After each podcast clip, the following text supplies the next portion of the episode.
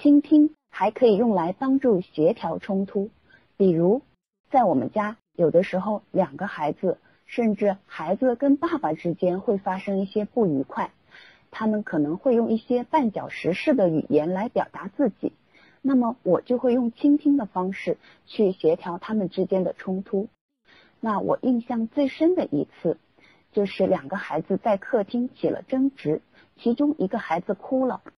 我当时在另一个房间，并不很清楚具体发生了什么。当我听到哭声，去到客厅，发现一个孩子趴在地上哭。我从他的哭声和身体姿态就能够看出，他似乎是在玩的时候被老大、老二的玩具撞到了，碰疼了。我就蹲下来，轻轻碰碰他的背。孩子感受到后，就趴到我身上来哭。然后我就用倾听的方式帮助他跟弟弟表达。我说：“小希，哥哥觉得痛了，你知道吗？”我这样说，一方面是表明自己理解哥哥，是在倾听哥哥，同时也是在帮助弟弟倾听到哥哥。这样做的效果竟是立竿见影的，哥哥的哭声戛然而止。然后我又帮助哥哥去听到弟弟。我问弟弟。哥哥痛了，你感觉怎么样？弟弟说难过。哥哥马上就破涕为笑，又找弟弟玩去了。这个事情我只用了两句话，不到两分钟的时间就解决了。那是因为处在问题区的孩子感觉自己被倾听、被理解到了，这就够了。那事实上，即便是在孩子和父母都没有困扰的无问题区。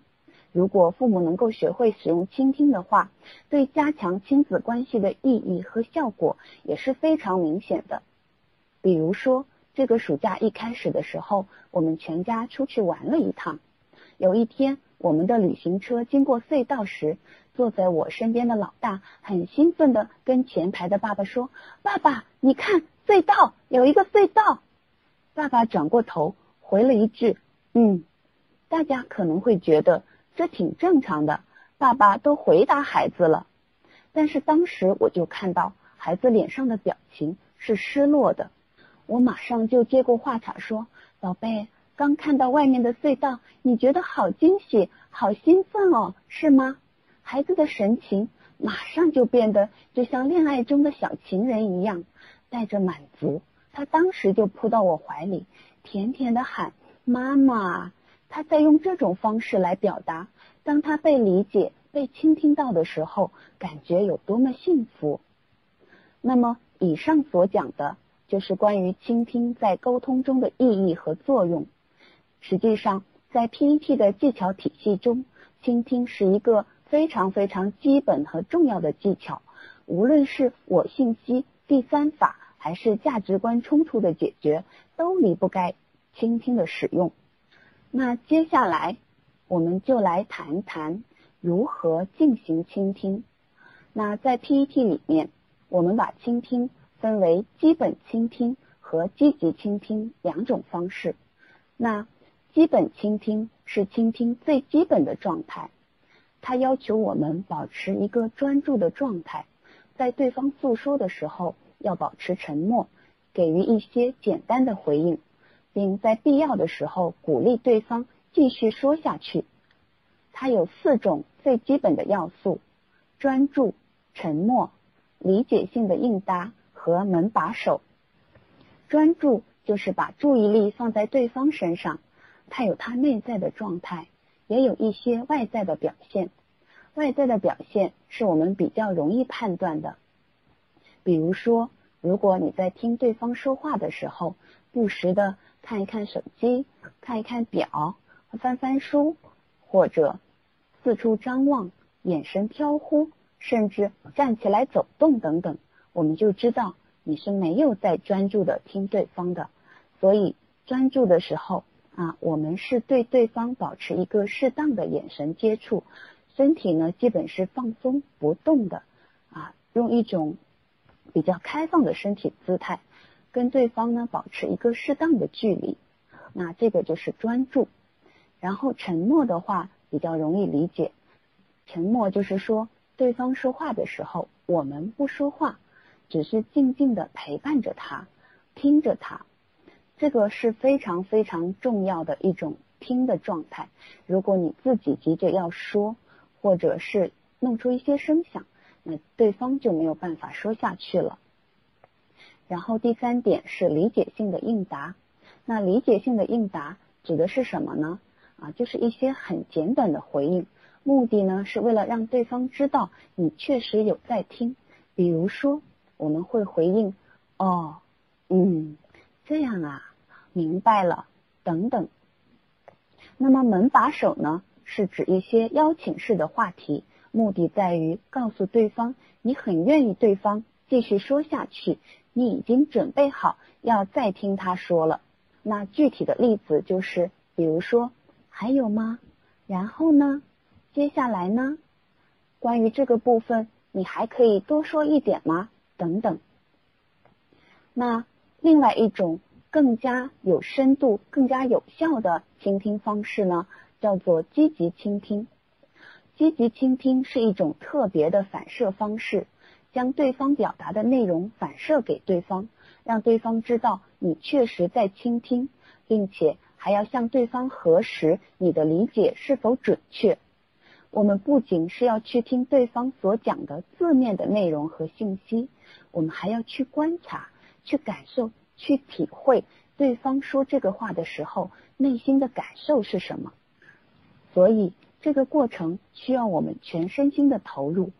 不仅仅是要用耳朵去听，更要用心去体会。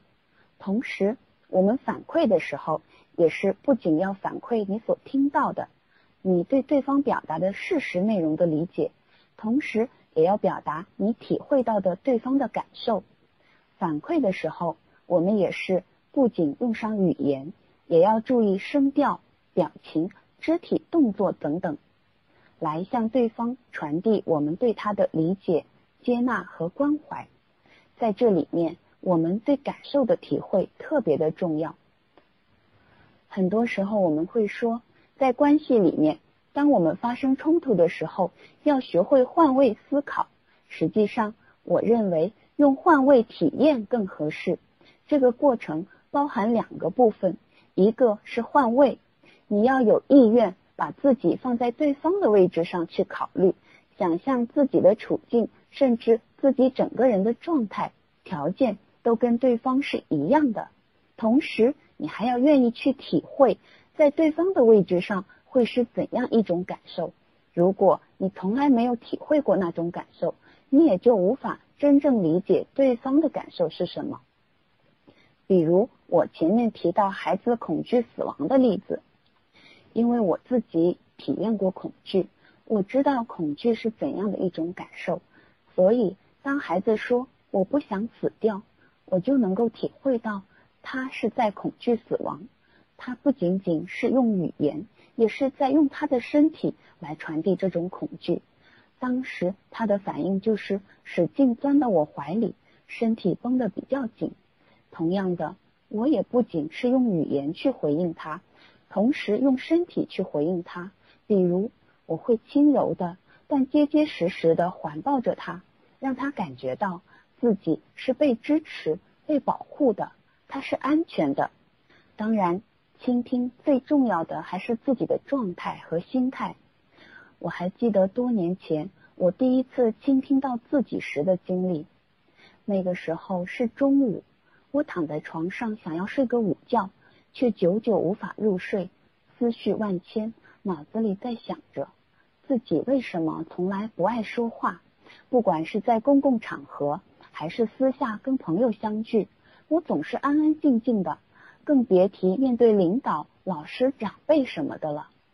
然后我百无聊赖的翻着手机，看到一篇关于内在小孩的文章。我学着文中给的句子，用一种深沉但又很真诚的语气对自己说：“孩子，我在这里。”我已经准备好听你的话，请你告诉我所有的伤痛，我就在这里听你说话。我这样很用心的说了两遍。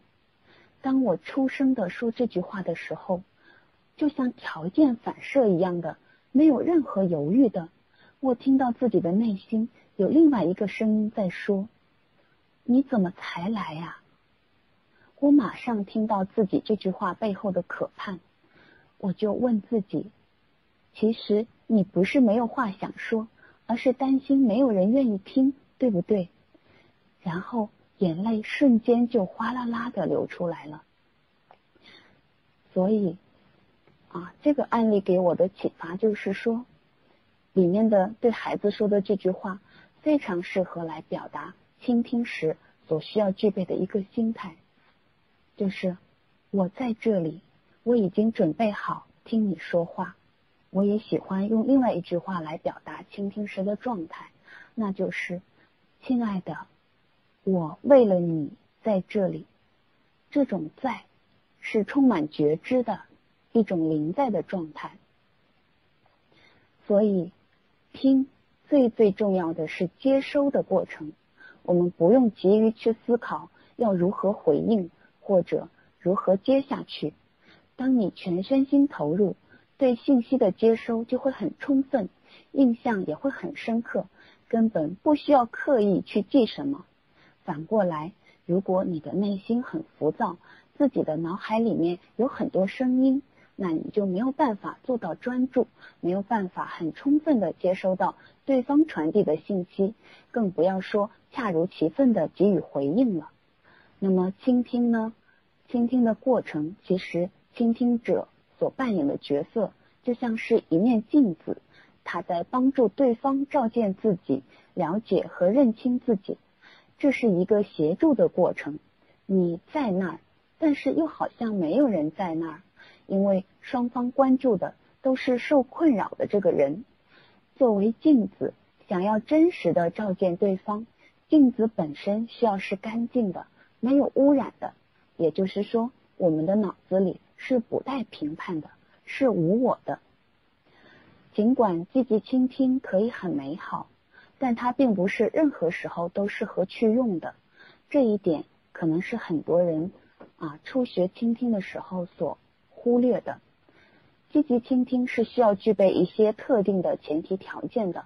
如果不符合这些条件，滥用积极倾听可能会引起对方的反感，反而会给双方带来一些不必要的困扰。那么，积极倾听的前提条件有哪些呢？首先，倾听者需要具备必要的时间和特定的心态，才能进行倾听。具体的来说，第一。倾听者必须是真正有时间，也愿意花时间来倾听对方，这是最起码的。否则，否则，当对方正敞开心扉跟你倾诉的时候，对方正跟你倾诉的时候，你突然要离开，咔嚓一下终止，对方会觉得很突然，很受伤，以后可能就再也不敢跟你倾诉了。第二，倾听者。必须是真正的接纳对方，真正的想要帮助对方，而不是对对方有所评判或者漠不关心。如果你不是真正的接纳对方，那么你在倾听的时候，自己就容易起一些情绪，而无法有效的理解对方，体会对方的心情，更无法用接纳和温暖的方式去回应对方。第三。倾听者必须真正的尊重和信任对方，尊重对方的选择，相信对方有能力处理自己的问题。否则的话，你在听的时候，很可能会忍不住给对方提建议，对对方进行分析提问，给对方扔绊脚石。这样一来，对方感觉到的就不是理解、接纳和支持，而是拒绝。可能之后就不太愿意跟你去谈他自己的困扰了。那同时，被倾听者也是需要具备一些条件的。首先，他必须是真正的有困扰，并且通过各种线索或者暗示来表现出他确实被困扰了。如果对方没有困扰，你却对他进行倾听，他可能会觉得你很啰嗦，你很莫名其妙。第二点，他必须愿意跟你谈话。这种情况是很常见的。有的时候，家长跟孩子之前的亲子关系建立的不够，彼此的信任度不够，在遇到某些问题时，即便家长愿意听，孩子也不见得愿意跟家长诉说。也有些时候，孩子想要自己来处理和消化，想要自己一个人静一静。在这种情况下，家长最好的选择就是尊重孩子的意愿。实际上，这时候选择不倾听也是一种倾听，表示你理解他此刻不想对你说的这个心情。你可以另外找合适的时机再去倾听他。那么，以上就是我关于啊倾听的几个主题的介绍。那最后要补充一点的就是。尽管有一些人呢，天生就懂得如何去倾听，他头脑里可能没有那么多的理论，但是他实际上在做的就是倾听。但是大部分人的沟通习惯其实是跟倾听的精神相悖的，需要经过一段时间的练习才能掌握这个技巧。特别是对于那些不曾有过被倾听或者倾听别人的实际经验的人来说。仅仅通过这样一个语音的分享来学习，可能是不够的，因为学习倾听就像我们学游泳、学体操、学舞蹈一样，语言文字所能传递的，可能只是一个动作要领的介绍，而真正要掌握它的操作方式，还是需要一些实操性的练习的。比如说，像我们在工作坊里面，就会有一些实际的示范呐。有一些类似分解动作的练习，还有很多自己亲自操练，别人给你反馈这样的机会。这样的话呢，就能让大家对倾听会有一个更加直观的、切身的体会。所以，如果有机会的话，还是推荐大家去参加这样子实体的地面的工作坊啊，或者读书会这样的学习。